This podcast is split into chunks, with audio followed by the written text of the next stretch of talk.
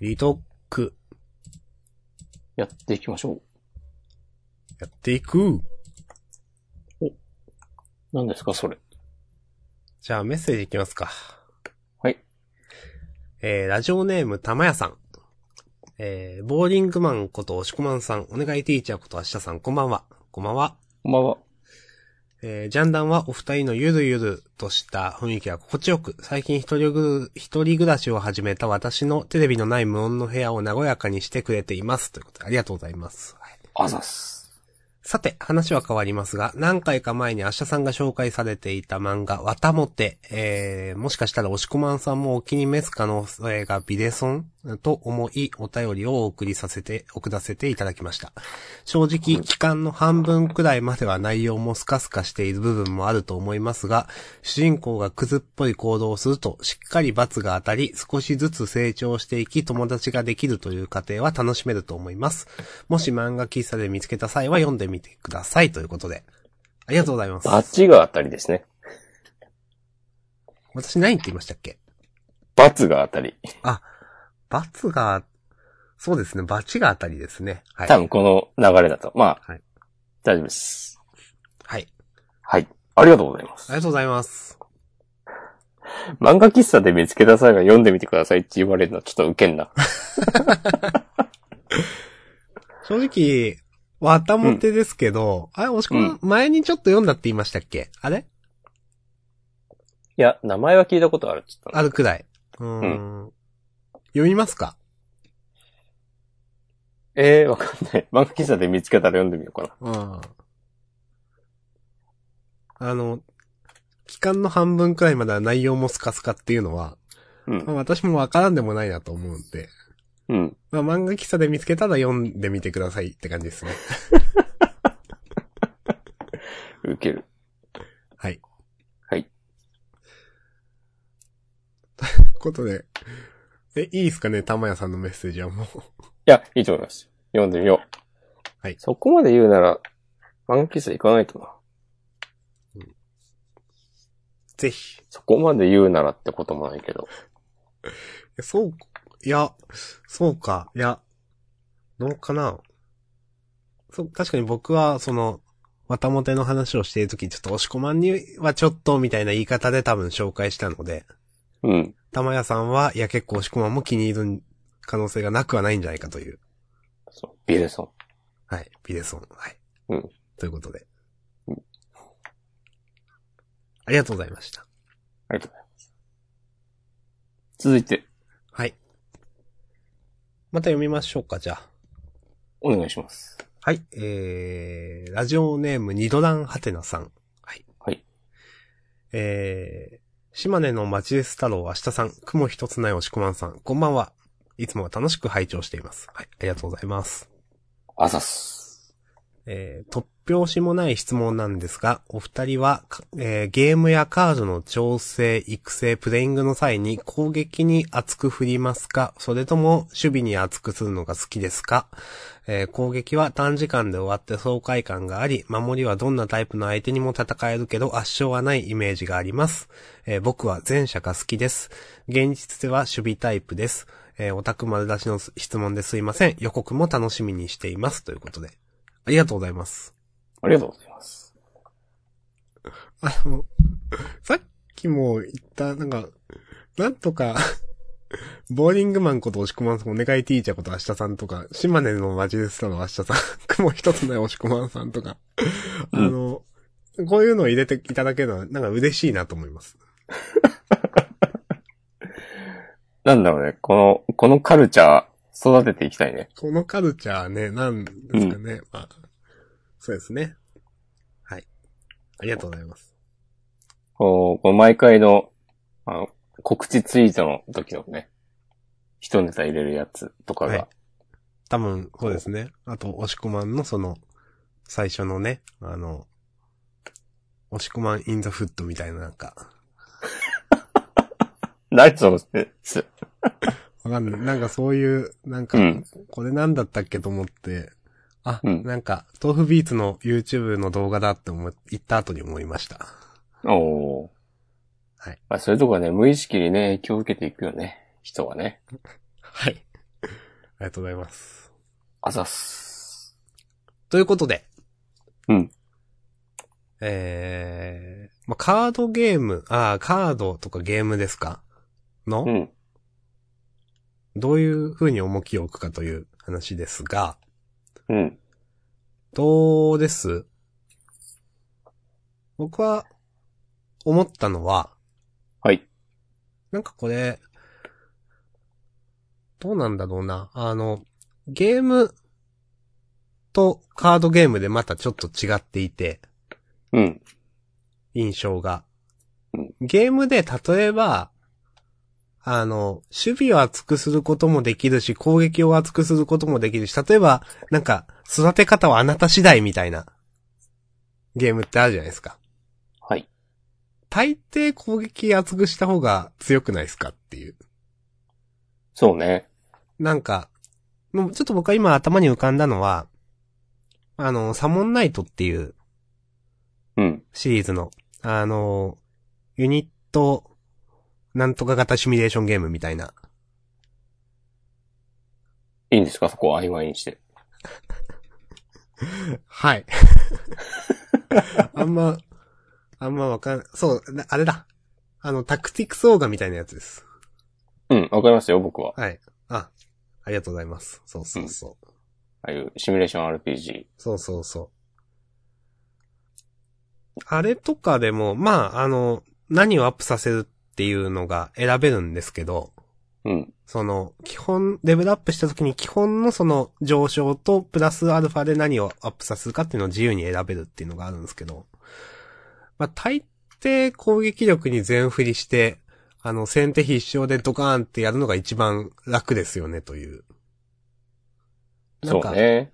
中途半端にやったり、まあ、守りにやることってそんなないけど、中途半端にやると、いいことないなっていう、印象とかがあそうって、ねまあ、そういうのを自由に伸ばせるゲームだと、基本、攻撃力ばっかりに振ります。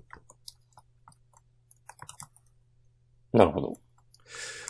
うん。まあ、こう、ゲームっていうのはそういう話なのかわかんないです。まあ、で、カード、ゲームの場合は、うん。 MTG の話をするんですけど、はい。多分個人的にやってて面白いのはうん。守備なんですよ。うん。マジックでいう青とかなんですけど、はい。あの結局相手のやりたいことを邪魔したりだとか、自分が場を制圧する、支配し、しきった後に殴るという、うん。あの、非常になんか達成感が僕はそれはあると思っているんですけど、うん。好きなのはそうなんですけど、なんかでも、あの、結果的に、自分が今まで強いなと思ったのは、あの、殴る方が、なんか、なんか強いなと思ったことがあって、うん。以前作ったデッキで、まあ基本、そうやって青が好きなんで、そういうデッキを好んで作ってたんですけど、あの、まあそうじゃない、あの、以前のその僕がやってた時のスタンダード環境で、あの、ゴブリンデッキ作ったんですよ、赤単の。うん。で、そこまで厳密に追い込んだわけでもなかったんですけど、なんかめっちゃ強かったっていう覚えがあって。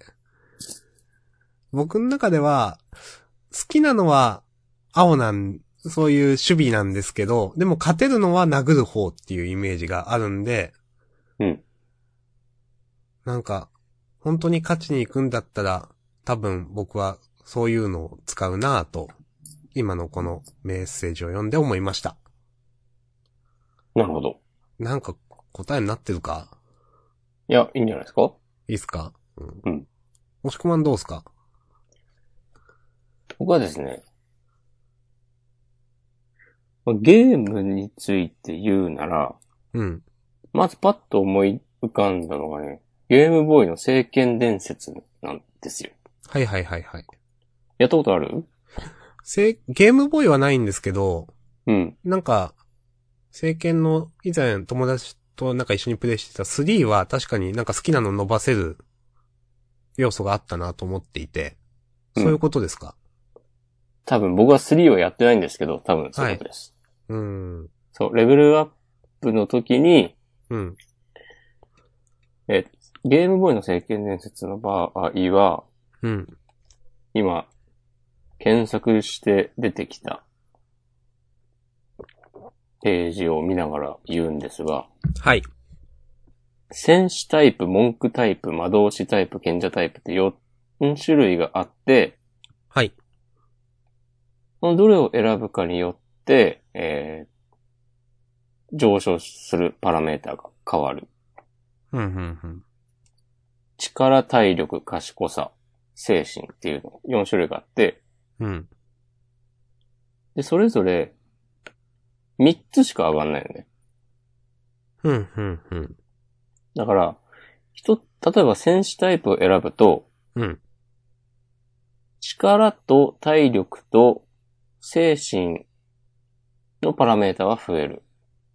うん。でも、えっ、と、賢さは増えないんですね。で、賢さっていうのは、魔法のダメージとか回復量とかうん、うん、うん。に関係するパラメータで、だ戦士を選ぶと、それが上がんないのは、まあわかるじゃん。はいっていう感じで、まあ、それぞれ上がんないやつが。自分のキャラクターがうん。えー、どう育、どう育てたいか、あるんですけど、うん。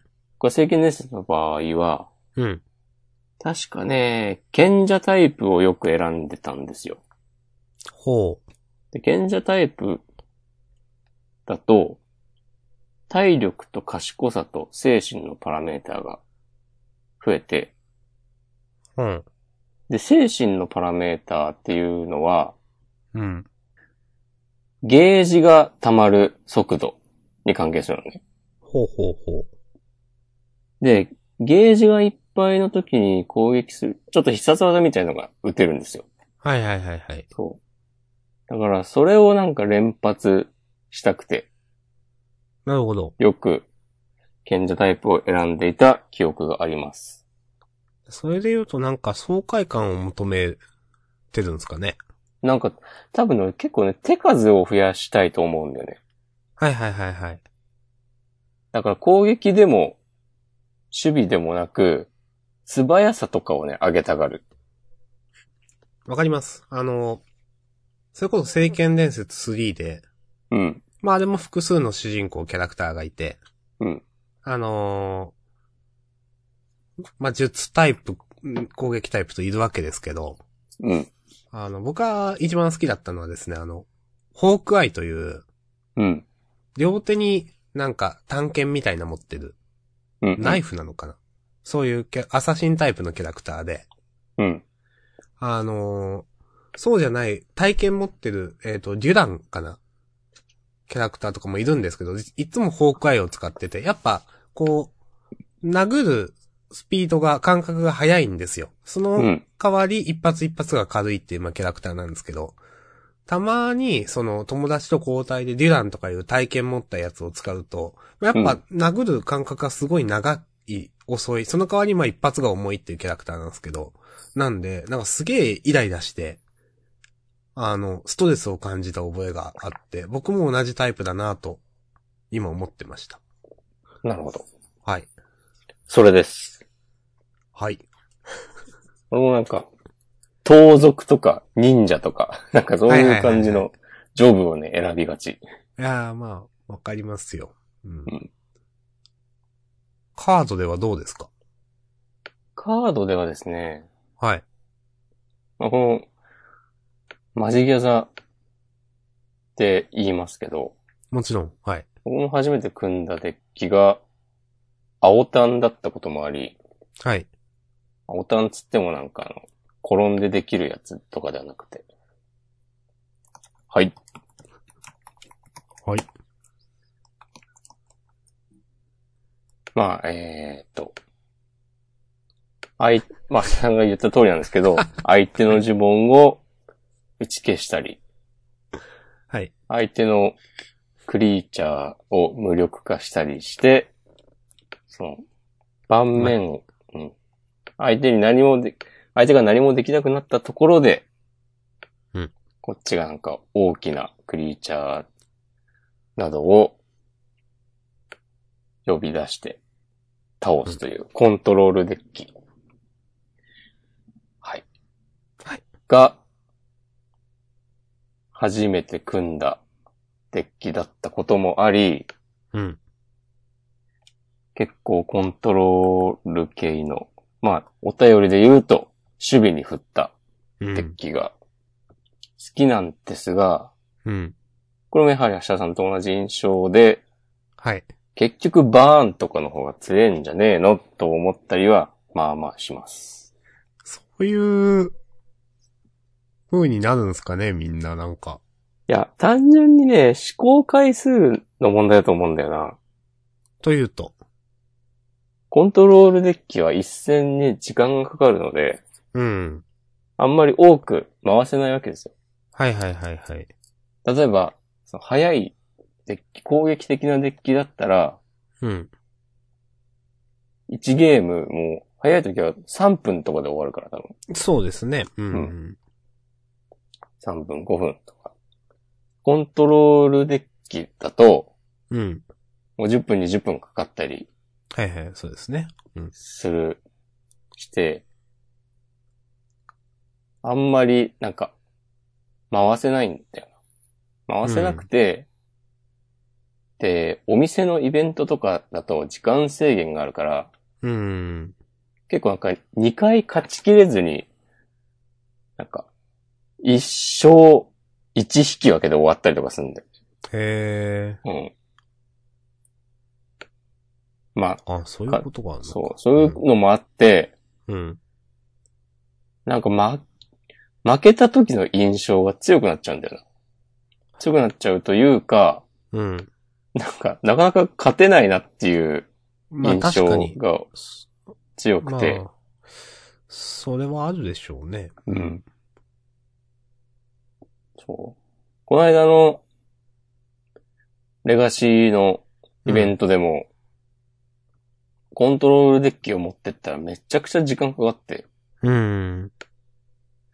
ほとんど、時間切れてたな。ほとんど、ほとんどは言い過ぎだな。多分でも半分以上は、うん。なんか、3ゲーム目の途中で終わったりとか。僕はほとんどカジュアルしかやってこなかったんであれですけど、時間制限っていうのが、まあ、そっか、あるわけですよねそ。うそっか。うーん。だからね、本当に、それで勝てない印象がつくのもあるんですね。うん。あんまり、それは思いつかなかったけど。うん。で、攻撃を重視した速いデッキの場合は、うん。結構すぐに、あ、このゲーム押し切れるなとか、うん。あ、ここまで裁かれたらもう無理だっていうの、判断もね、できる。早いタイタイミングでできる。うん。コントロール系のデッキは、まあもともとそういうものだから、耐えて耐えて、うん最後にひっくり返すって感じだから、うん。なかなかね、これあー今厳しいけど、ワンチャンまだひっくり返せるっていうのが続くから、うん。なんかそれが続いて続いて、ああ、やっぱダメだって。なんかしんどいですかね。うんそ。う確かに、殴る系のデッキだと、勝てるもんは勝てるし、もうダメなもんはダメで、もう、うん。多分、あ、消化できるんで、自分の中で。うん。その記憶というか。 確かにそれで、なんか受け取る一戦一戦の重みというのも違うのかなという感じがし ます。まあちょっと話題からはそれちゃいましたけど。うん。まあでもどっちも好きだな。みもさんもないこと言うと。うどーん。っちも好き。だが、この、お便りで言う、守備より、コントロール系のデッキが、やっぱ勝ち切った時のね、楽しさは上な気がする。わかります。うん。わかります。うん、プレイも難しいし。そうだなぁこのカードは放置してもいいとか、うん。こまあ、のカードは打ち消さないといけないとか、その辺の確判かに断考えるがこ多いですよね。うん。バッチリ決まって勝った時の喜びは何者にも変え難い。わかります。という、マックで隣の女子高生が言ってました。おーうんなるほど。はい。はい。ありがとうございます。ありがとうございますこういうマニアックな質問、好きです。うん。オタク丸出しの質問ですいませんとか言われてますが、いやもう全然、ありがとうございますという感じですね、本当ありがとうございました。こんなとこですかね。予告も楽しみにしています。あの、次週への引きの話ですかね。だと思います。なるほど。はい。今後もやっていきます。どうでしたかアシャさん、睡眠時間を確保するという危機は、確保できましたかえーっとですね、うん。少しは意識しました、やっぱ。本当ですか結構、いや、なんか行ってみるもんだなと思って。その、うんこれを機になんか生活改善とかもなんかジャンダンでできるのかもとかちょっと思いつつ。いいね。ただ、 うん満足に取れたかというとそうでもなくて、あの、全く、そのなんだろうな。いや、めっちゃ睡眠を取ったからずっとコンディション良かったですよとかそういうことは一切なういん。です。すいま せん。引きなる取ほど。ったのにできませんでした。すいませんでした。ありがとうございます。押し込まんどうですか僕はですね、完全に缶ビール買いましたね。それ覚えてました覚えてなかったはいはいはい。あともう一個何でしたっけいや、それだけだよ。多分。そっか。うん。あ、でもね、最初は覚えてたんだよな。えっと、先週、この話をした月曜日うん。を含め、平、平日は、アルコールを買わないで過ごしてたんですよ。うん。もう週末はもう、週末になる頃には完全に忘れて、勝った缶と。ビールや缶チューハイまあ缶気ビーづルいたら流し込んでいました。いいですけど、缶ビールはね、うん買わないっていう約束を。うんまあ、保護にしてしまいました。はい。はい謝罪してください。大変申し訳ございませんでした。はい。もうできない約束はしません。はい。 うん。それ、思い出しました。はい MTG 店見に行くって言ってなかったですか行った。言ったし、行きましたよ。うん、ですよね。で、それも引きにしてたなと思って。確かに。書き忘れた。うん。どうでしたなんか喋るようなことですか、ジャンダンで。うん。いや、結構良かったんですよ。うん。僕が行ったのは、えっ、と、会期が1週間あって、うん。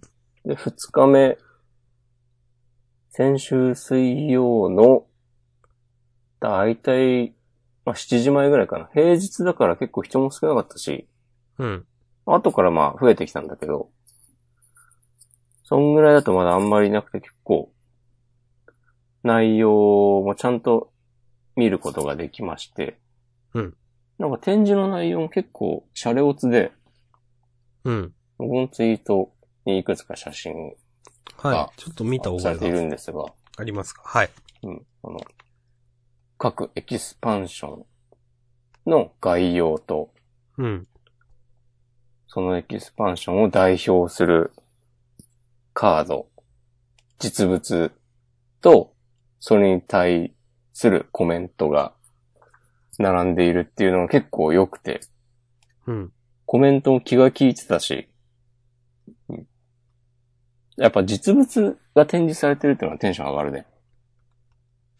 実物というと、実物。カー。ドが、はあ、はあはあはあ、そのカードがそっか。ペって貼ってあって、前のやつとかは、そっか、持ってないやつもたくさんあるわけですもんね。うん。そうそうそう。よかったし、うん。あとなんか、まあ、ジーギアさんの、なんかこう25年の年表コーナーがあって、うん。それなんか、めちゃくちゃいいろんなことが書いてあって、その積み上げてきた重みってやつを感じましたし、いなろんるなほこど。とがあったんやなぁと。で、うん。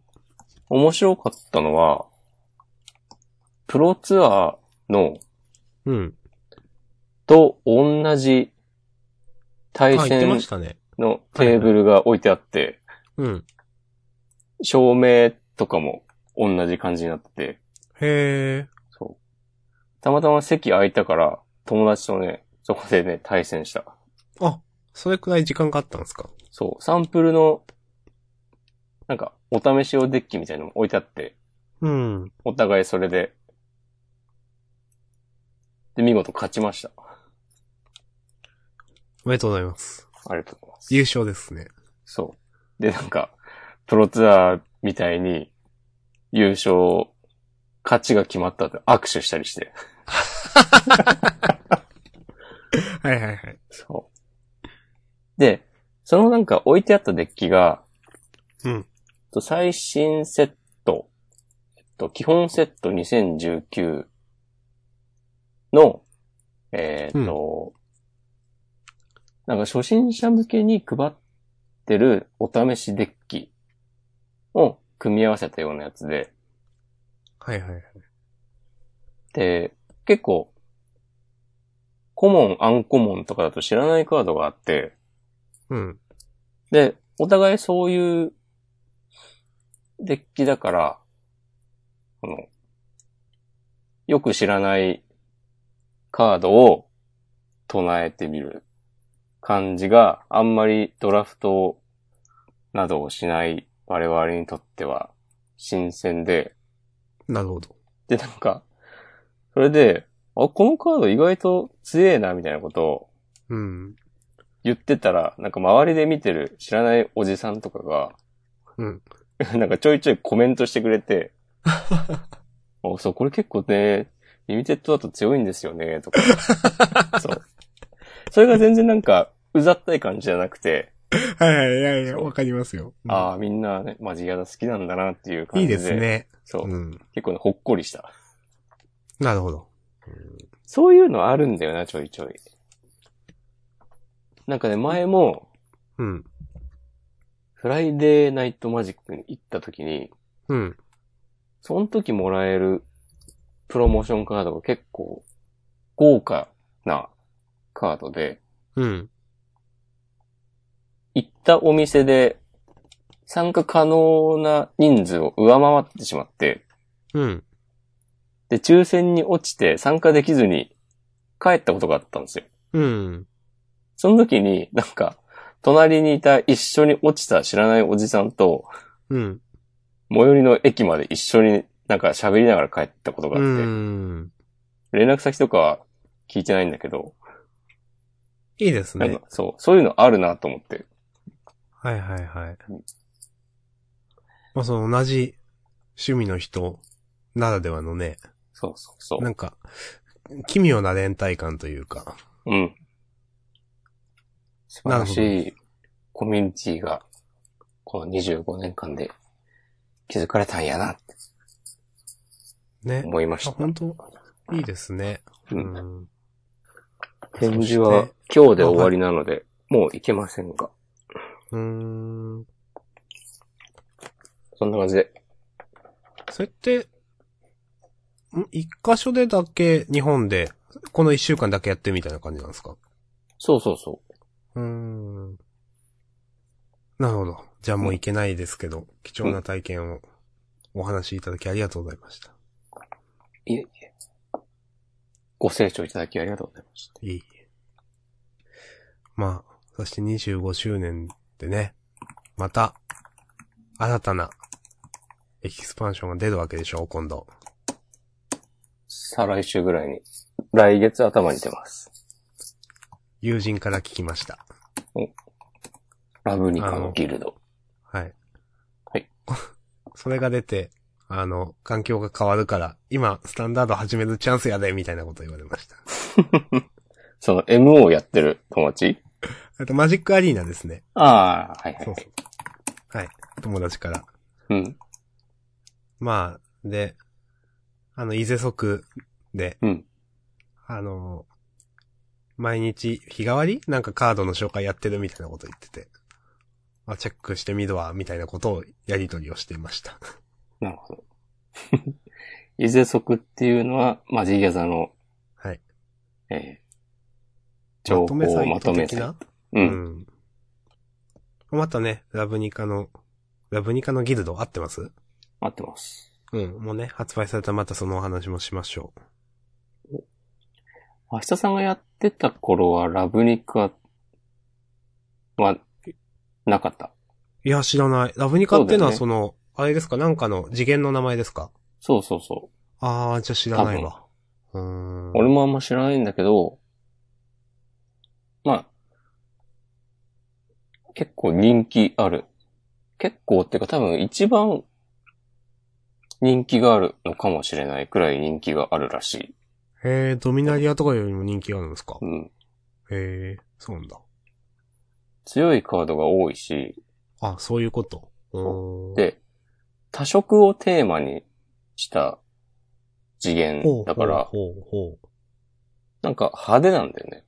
そのカードの能力が。う。ですね。う。うんーん。楽しみだな。うーん、そうなんだ。うん。わかりました。はい。ありがとうございます。確かね、3回目なんだよな。ラブニカをテーマにしたエキスパンションが出るの。へー。だからそのぐらい人気がある。ということらしい。うんうんうんううんん。おし、でもそっか、押し込むスタンダード、や、やらないもうやらないですかあんま、やりたくないなと思っていうる。ん。じゃあなんか、派手に買うことはないんですね、多分。今んとこ、ああ、でもどうする箱買っちゃう買えま僕せんはな買わないですけど、はい。僕はアリーナ勢になるんで頑張って。おはい。そうだな、アリーナでやろうかな。Windows 買わなきゃ。そうですね。ループしてんだ、この話。はい。まあ、という、はい。感じですね、MTG の話は。はい。あとある話は、あの、先週、えっ、と、青札読み太郎さんだったかうな、ん。ロッタレインという漫画のお話をはい。していただきまして、うん読みました。どうでしたえーどうしようかな。その前に青札読み太郎さんのロッタレインの箇所をもう一度ちょっと読みましょうか。いいですかいいですよ。というのがあった方がいいかなと思うんで。えーっと、先週読んだメッセージ繰り返しですが、えーっと、ラジオネーム、えー青札読み太郎さん、えー、まあ、えー青札の話があって、話は変わりますが、ロットレインという漫画をご存知でしょうか。えー去年ウェブの一部で話題になっていました。私も全3巻を買って読んだのですが、うーん、なんというか3巻まで買ったくらいなので、確かに魅力は感じたものの、話の展開を登場人物の強い感情や衝動任せにしすぎているのではということを終始感じながら読んでいました。よく話を転がすために、ためだけに存在するステレオタイプなキャラクターの話をされていると思いますが、同じようなことをその、えーキャラクターそのものではなく、彼らが突然表に出す衝動に対して感じた次第です。かっこお好きな方にはすみません。かっこ閉じ。で、えっ、と、青札では、えーキャラクターの行動が、えーいろんなそれまでの経験等に根ざしているなぁと。えー別に全面的にドッタレインが、えー気に食わないわけではないので、引き合いに出して褒めたりしたいわけではないのですが、えー思い出したので二人を読んでいるのかなどうでしたかという風な感じのお便りをいただいてまして、先週の時時点では僕も押し込まんも読んでおりませんでした。はい。はい。で、読みました。えらい。もしくまんは、読んでません。はい。話していいですかお願いします。読む予定がありますそんな、あります。いや、なんかネタバレとかの話をどうしようと思ったんで。いや、ネタバレしていきましょ う。うん。はい。えーっとですね。あのー確かに、えっ、と、この青筆読み太郎さんが言われてることすごく分かって、うん。なんかですね、あの、読んでて、多分、話に勢いはあるんですよ。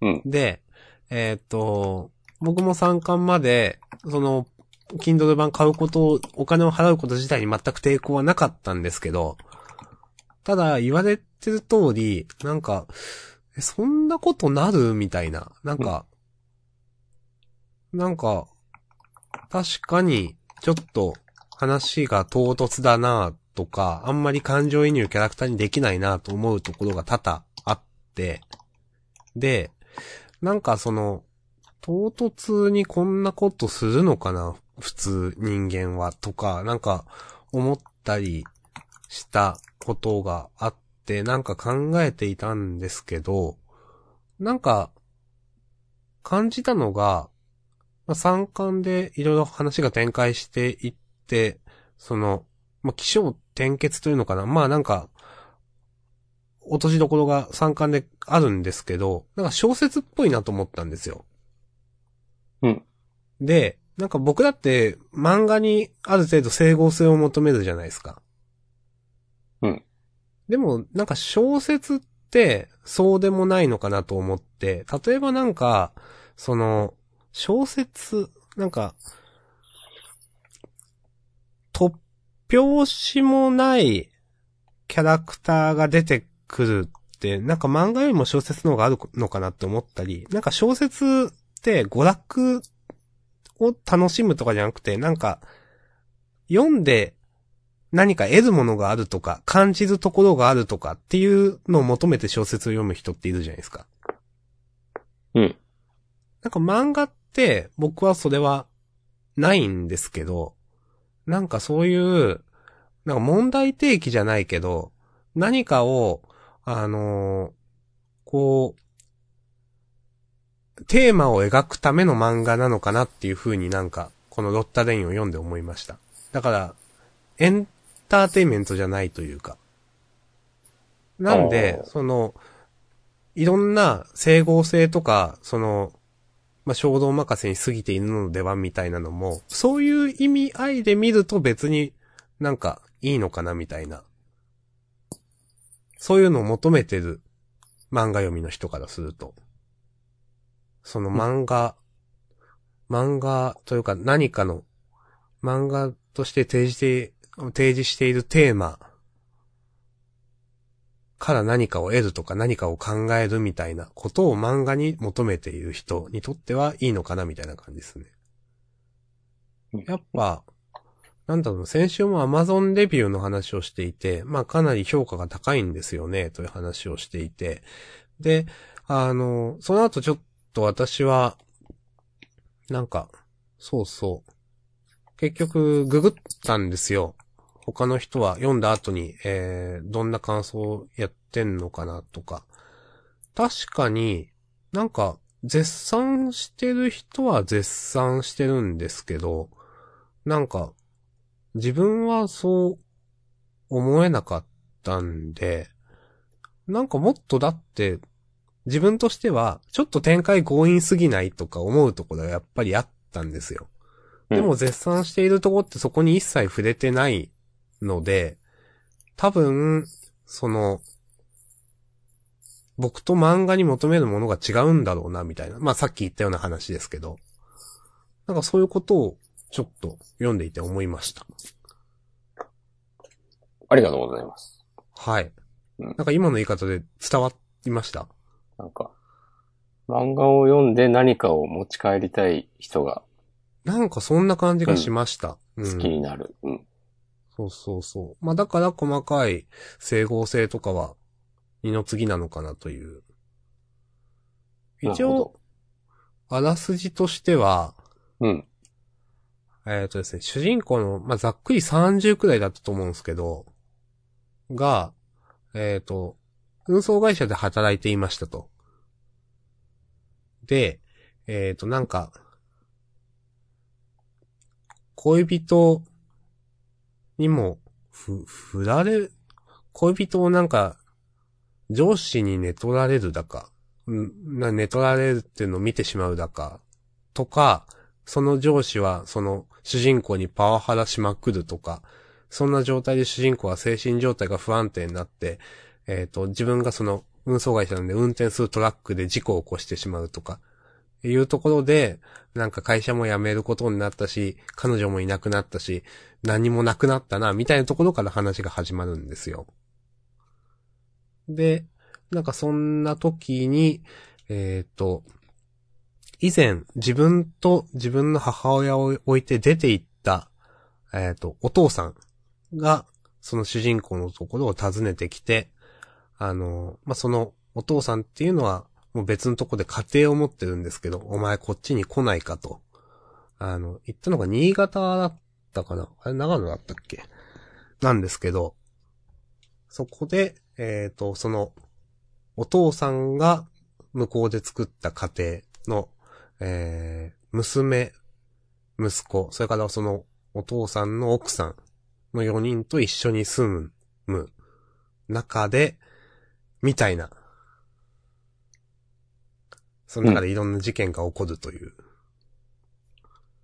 話です。ありがとうございます。はい。はい。なんか、ありますかえ読んでみようかな。うん。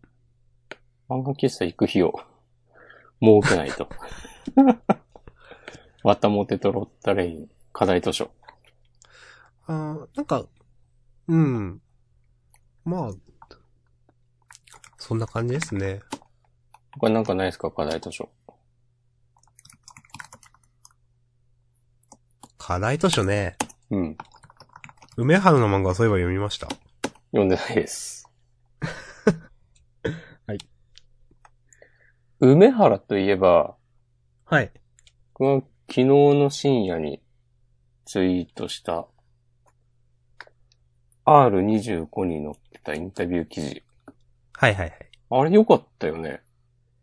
えーと、全、あれなんか前に読んだけ、あれ最近の記事ですかあれ。わかんない。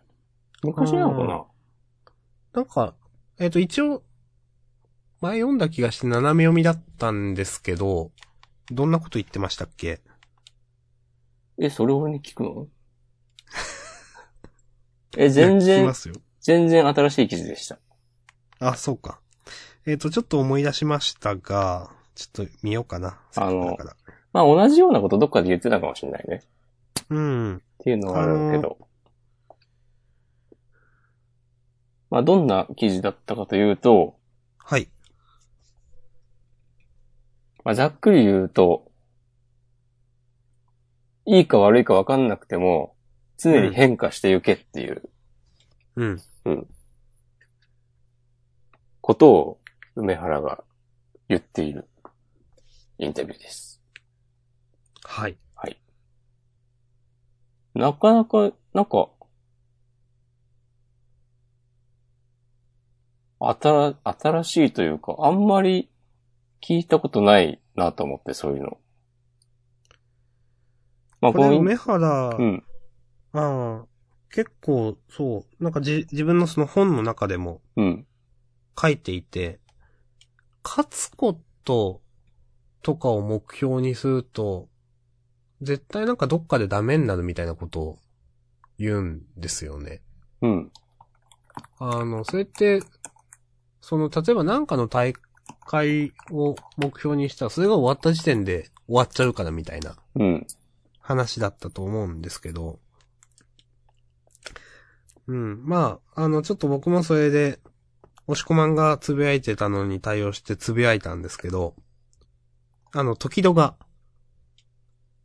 自分の本の中で、梅原のことを言っていて、なんか、普通その、まあ梅原もこれの中で言ってると思うんですけど、勝ってる勝ってたからといって怠けてちゃ、すぐに下の人が追いついてくるみたいな話を梅原はしていて、まあそれは今の時代当たり前で、多分 SNS とかインターネットですぐ情報がシェアされるんで、あのーまあ、上、下にいる人たちがすぐ強くなって上がってくるみたいな話をしていて、まあ、梅原もそう言ってるんですけど、まあでもそれでも、時戸が話していたのは、普通、なんか負けた方が強くなると。格ゲーでも。それは負けた方が、多分、いろんな改善点もわかるし、よし、やってやろうみたいな気持ちにもなるし、目標ができるし、みたいなところで、負けた方が、えっ、と、次やったら強くなって、その人、ある人とある人の対戦では負けた方が次は強くなって、その人の方が強くなるっていうのが普通なんですけど、梅原はそうじゃないみたいな話をしていて、なんか、何日か一緒にいて、えっ、と、梅原が、ある日、梅原が何十戦やって勝ち越しましたと。で、普通の人はそこで怠けるというか、まあ努力をしなくなるんですけど、梅原は翌日、もっと強くなってるみたいなことを、なんで負けて、あ、勝っててもこの人はずっと努力し続けられるんだろうみたいな話をなんかしていた気がしていて、うん。多分、それの答えっていうのが変化し続けることだみたいなことだと思うんですよ。そうそうそうそう。そう思いこれでま言うす。うん。うん。で、まあ、その、何でもいい、変化することは何でもいいんですけど、その、梅原は本当に自分でなんか、メモ帳みたいなのをつけていて、なんか前日と比べて良くなったことみたいなとか、なんか新しくできたことみたいなのをメモつけてるらしいですよ。へえ。で、それは本当に何でもよいいっていう話で、例えば、その、本当に、細かい、なんか、今日はきちんと家の鍵を閉めれたとか、うん。なんかそういうレベルでよくて、でうもんそういう、細かい、えっ、と、成長っていうのを、まあ、実感していくのが一番何かを続ける秘訣だみたいなことを言っていて、うん。なんか勝つことじゃなくてそういう成長することというか、まあだからこれは変わることって言ってますけど、うんっていうのを、あの自分の中で一番芯に置いてるみたいなことをなんか言ってましたね。うん。だから梅原、そうそう、なんか前見たのではスマホのメモアプリに、その、新しく、できたこととか、変え、変えたこと、変えようと思うこととかず全部過剰書きにしてるんですよ、なんか確か。なるほど。うん。らしいです。うんそうなんかこのインタビューで思ったのは、うん。あのなんか、目先の価値を目標にするとうん。反動で燃え尽きるとか、うん。なんかそういうのは、まあ、よく見かけるなと思うんですよ。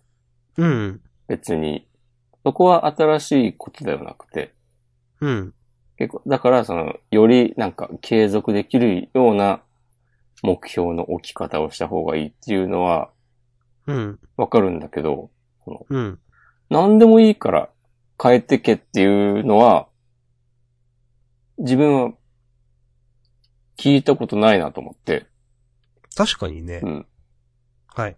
その具体的に、その、いやだから、その、さっきの話で言うと、うんい。やいや、その目先の大会の優勝じゃなくて、もっと違うところに目標を置けっつって、その具体的にどうすんだよって、なりがちやん、なんかそういう、うん。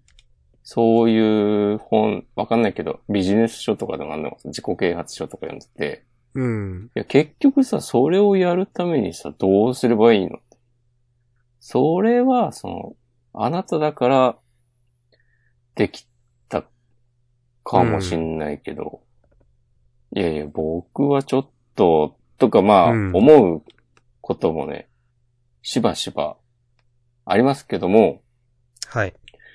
それに対して、まあ、悪くなっちゃってもいいから、違うことをやってみなよ、変えなよっていうのは、すごく。くわかりやすいなと思って、うん。感心した次第でございます。なるほど。はい。確かにこの、変わる、ことは、まあその前僕が読んだ梅原の本でもあんまり言ってなかったなと思って。うん。ね、悪い方でも、悪くなったとしてもか。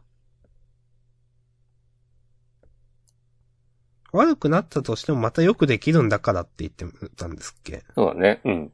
うん。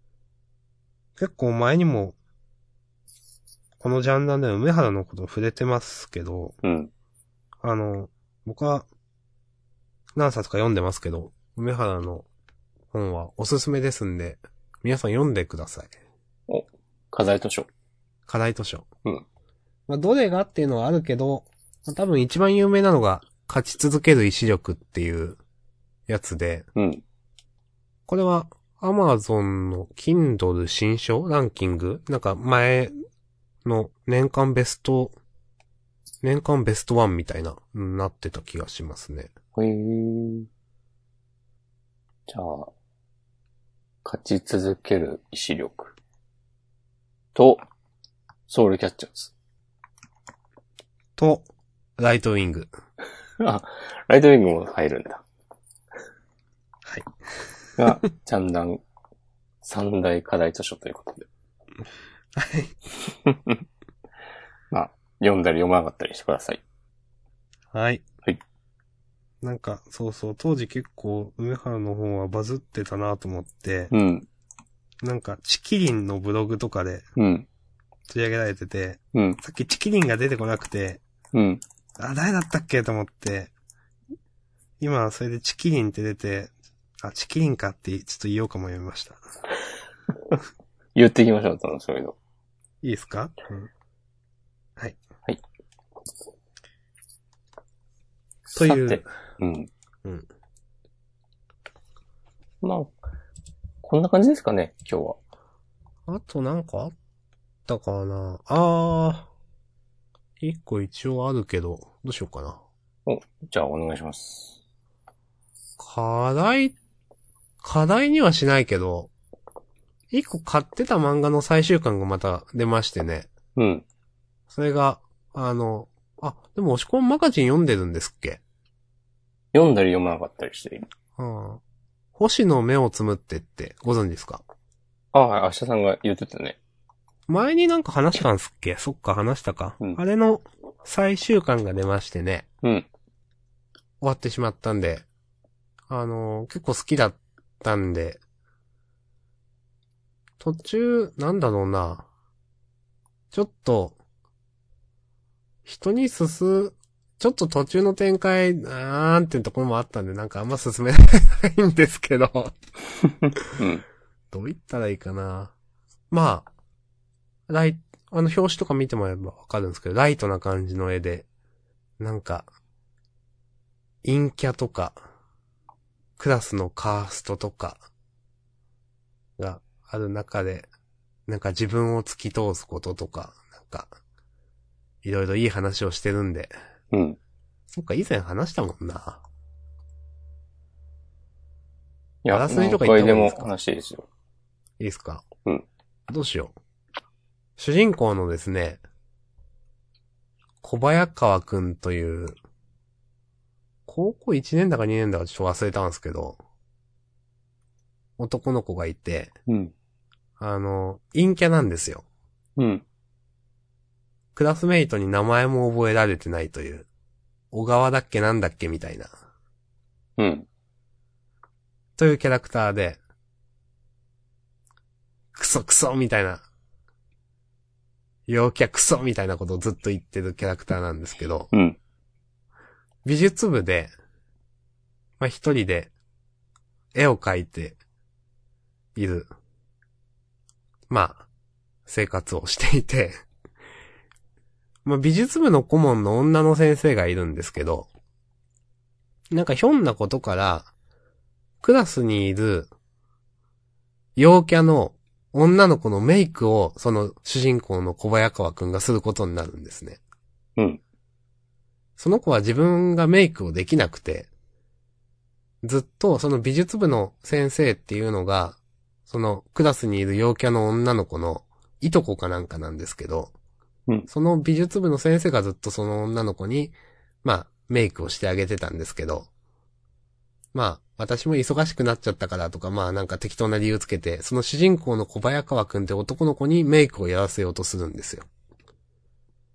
で、まあ、メイクを落とすと全然顔が違って、別人みたいになっていって、で、それで、その、まあ別人としてなんかその女の子は動くことで、まあ、巻き起こるトラブルとかもあるんですけど、まあなんか、なんでメイクをしてるかっていうと、なんか、以前その、陽キャの女の子はいじめられていたんですけど、メイクをして中学デビューをしただったかな、とかで、友達がたくさんできて、今のポジションになったみたいな経緯があって、で、メイクをすることの、まあ、教示、教示じゃないか、とか、まあうん主人公の小早川くんも、その、陽キャとか陰キャとか、何なんだよ、クソみたいな、とか、そういうところで、思うところがあって、いろいろ人と関わっていくみたいな、話です。ありがとうございます。うん。まあ、読んでみてください。 これも課題図書で。お、わかりました。まあでもね、落ち込まんない。一巻でダメだったらもうダメだしな、これ。はい。そんな感じです。なんかね、何回か読んだんだよマガジンで。な。うん。で、お、嫌いじゃないぞって思ったあ、気がする。そうなんすか。うん。へえ。途中だったから全然よくわかんなかったけど、話は。うん。なんかやっぱり告白するみたいな話だった気がする。そこで読んだのは。うーん。わかんないけど。スカイツリーの近くとかなんかそんなのだった気がするよ。はいはいはい。はあい最後ら辺ですね。うんはい。わかりました。課題図書。課題図書募集しようかな。あ、それはいいかもしれないですね。うんどんどんこういうのね、アウトソースしていきましょうん。どうしてもね、その自分が好きな漫画しか読まなくなるんでね、その、う。うん。角度が狭まっていくというか、どんどん。うんはい。いいですね。こんなとこっすかうん。あ、ちょっと明日さんに聞きたいんですが、はい。いパネバドってアニメ終わったのや、もう途中からちゃんと見てない。 なんか、気づいたら、アマゾンプライムビデオの更新がなくなってさ、ああ。すげえ中途半端なとこで終わっているから、どうなったんだろうなっていうのを今検索して確認します。はい。いや、でもまだ続いてますよ、多分。あー、これもしかしたら、はい。なんか、シーズン2みたいなことになってて、うん、途中から有料いや、別のタブを開くと出てくるとか、うん。プライムビデオとかそういうのあるんだよな。うん。共感してくれる人もいると思いますけど。ということで、あ、そう、シーズン、あ、でも、見当たらないな。わからん。なんか、最近ちょいちょい、レビューに否定的なのが増えてて、ふふって思って る。結構、原作ファンの方からの、ちょっとこの改変はいかがなものか、みたいな。ああ、やっぱそうなんですね。僕もだいぶ変わってるみたいですよという話はしてましたが。うんはい。はい。そういえば、うん。まだ全然読んでないんですけど、はい。あの、早川 SF 文庫みたいなのがありますでしょ。みたいなの。うん。それの Kindle 版のセールがやっていて、うん。結構、それがうん。初めてなのかななんか、へーっていうか騒がれてた気がしていて、うん。もう僕の観測範囲の中では。うん。で、友人が、いろいろ、買うって言ってたので、おすすめを聞いたりして僕もいくつか買ってみました。お。まだ全然、読んでないんですが、うん。あの、どこかで聞いたことある名前のタイトルの、うん例えば、ジョージ・オーウェルの1984年、はいはいはい。えー、アーサー・シー・クラークの幼年期の終わり、うん。ロバート・ A ・ハインラインの夏への扉とか、なんか、アンドロイドは電気羊の夢を見るかとか。うん。ポチりました。いいですね。あと友達からはですね、あの、火星の人という、火星になんか、不時着して生きていく話だったっけそういうのをおすすめされて、それって結構新しいやつじゃないいや、わからない。僕はこういうのは、一切わからない。 そうなんですかね。なんか、ここ数年のじゃないかな違うかなそうなのかな。うん。まあ、つっても、あ、そう、四五年前、あ、違う、もっと前か、初版が2011年だってさ。うーん。だからその、他の、今挙げたタイトルはさ、もう古典みたいな感じじゃないですか。そうですね、はい。うん。に比べると新しい。えー、そうなんだという意味で。うんうんなんかタイトル聞き覚えがあった。うん、うん、うん。です。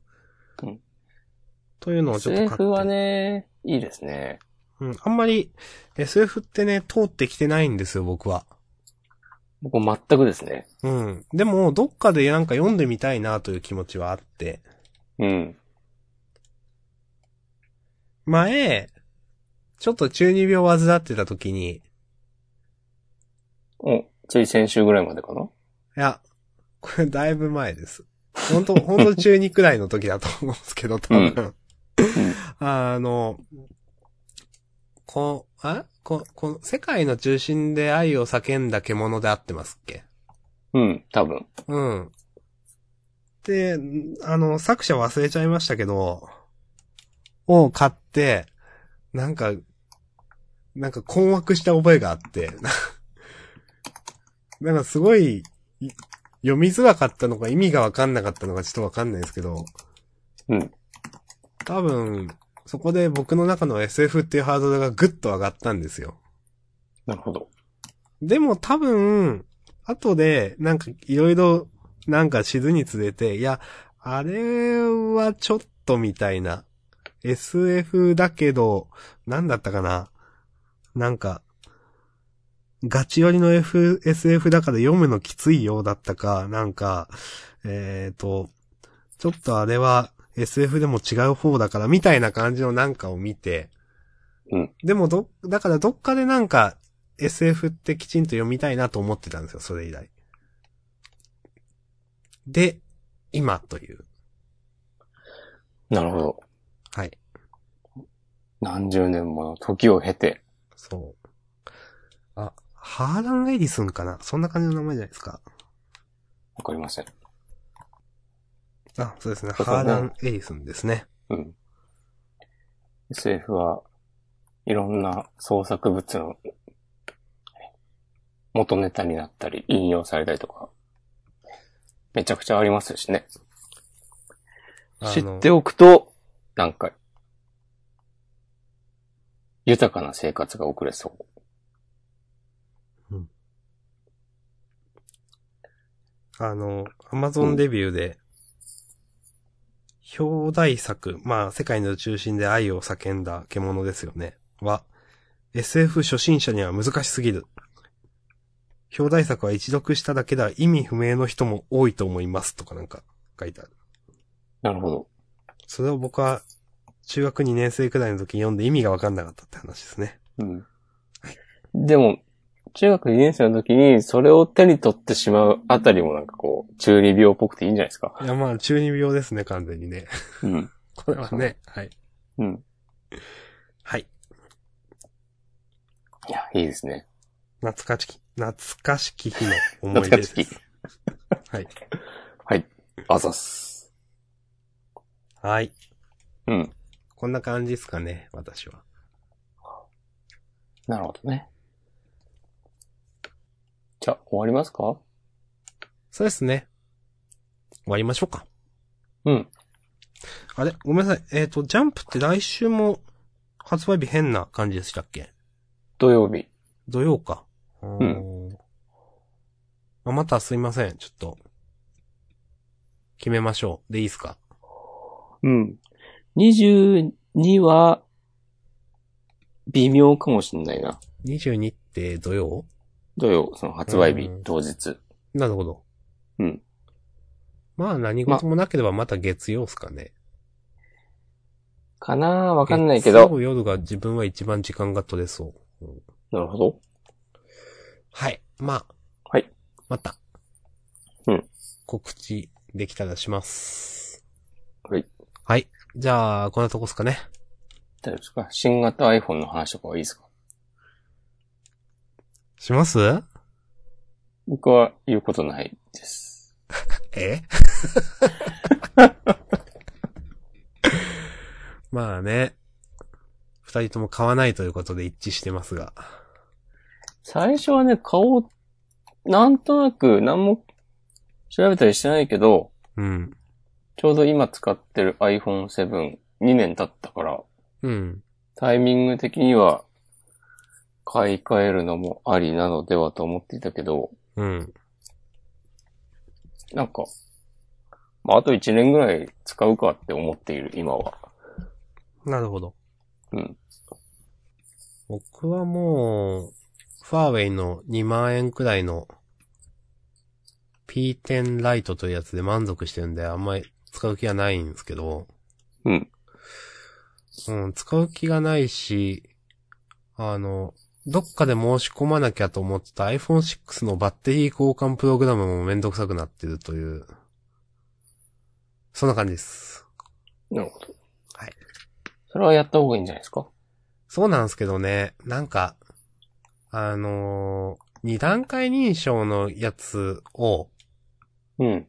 もう僕はその iPhone6 と今もう一個の Android の Farway のスマホで登録してるんですけど、なんか、それを、結局登録し直さないとな、なんですよね。出す前に。うん。 2台で登録したいので、それがめんどくせえって思って。うん。できてない。なるほど。はい。でも、バッテリーは交換しどくでしょそうなんですよ。うん。するか。板ですよ、板。多分このままだと、まあ一応あれは今年末までなんですけど、多分どっかでめんどくさくなるんだよな、絶対。あ、もう残りも少ないし、もういいやって。できるうちにやろう。はい。うん。わかりました。よろしくお願いします。はい。というね、結局 iPhone、最新、新型 iPhone の話を一切していない。まあ、でまも二人あ、とも iPhone とかうん興味ないっていう話は、ちょいちょいしてますからね。うん。もしくはもうデジタルガジェットに興味がないと。うん。で、僕ももうそのね、えっ、と、アンドロイドのかなり安い、あのー値段帯ので十分満足しているという。そろそろ、皆さんの家庭のスマートスピーカーも誇りをかぶり始めている頃と思いますが。ギク、あ、明日さん買ってたね。あのーえっ、と、エコーか。アマゾうンんエコー、エコードッうトんという4000くらいの、もう全然使ってないです。天気とか確認すればいいんじゃないうーん。そうですね。はい。はい。なんか本読んだりできるんじゃなかったっけ ?Kindle で。ああ、それはやってましたけど、うん。その、うん、いや、悪くはないんですけど、なんうかん結局自分の中の選択肢にはなり得なかったなっていうか、なるほど。なんかをしながら、その、ってことがあんまりないので、うん。まあ前も言ったように、例えば僕なんか通勤時間が、車運転で10分うん15分とかなんで、なんか、例えば、常に主体的に何かをしてるんですよ。うん。で、例えばなんかどっか行くために時間潰さないととか、なんかその、そういったことがないので、どうしても、使わなくなるなというか。なるほど。家にいる間は、パソコンに座って主体的に何かをずっとしているので、うん。という風に思いました。うん。承知いたしました。はい。うん押し込ま持ってないんですっけ持ってない。うん。買おうとも、思ってない。なるほど。インを踏みました。はい。わちょいちょい言ってますけど、はい。 シリに話しかけたことないから、俺は。はうん。いはいはい。うん。あの、以前ね、その、SNS を、ね、あの、話題になったというか、みんなやってた、シリゲーみたいなのはうん、い嫌いでしょ。や、もう完全、中指を何回立てたか。はーい。ほい。終わりますか。うんはい。いや、だってあんなのさ、あらかじめ用意、はい。用意されたものをさ、たまたま見つけただけでしょ。そうですね。はい。そのまあ、多くは言いません。そうですね。はい。じゃあ、終わりましょう。じゃあ、今日ここまでということで。えー、次回配信が、いつかはまた追ってお知らせします。なんか月曜日になりそうな気配。うん。何事もなければ24日月曜ですかね。うん。かもしれない。みたいな感じでよろしくお願いします。はい。はい。お願いします。じゃあ終わりです。ありがとうございました。ありがとうございました。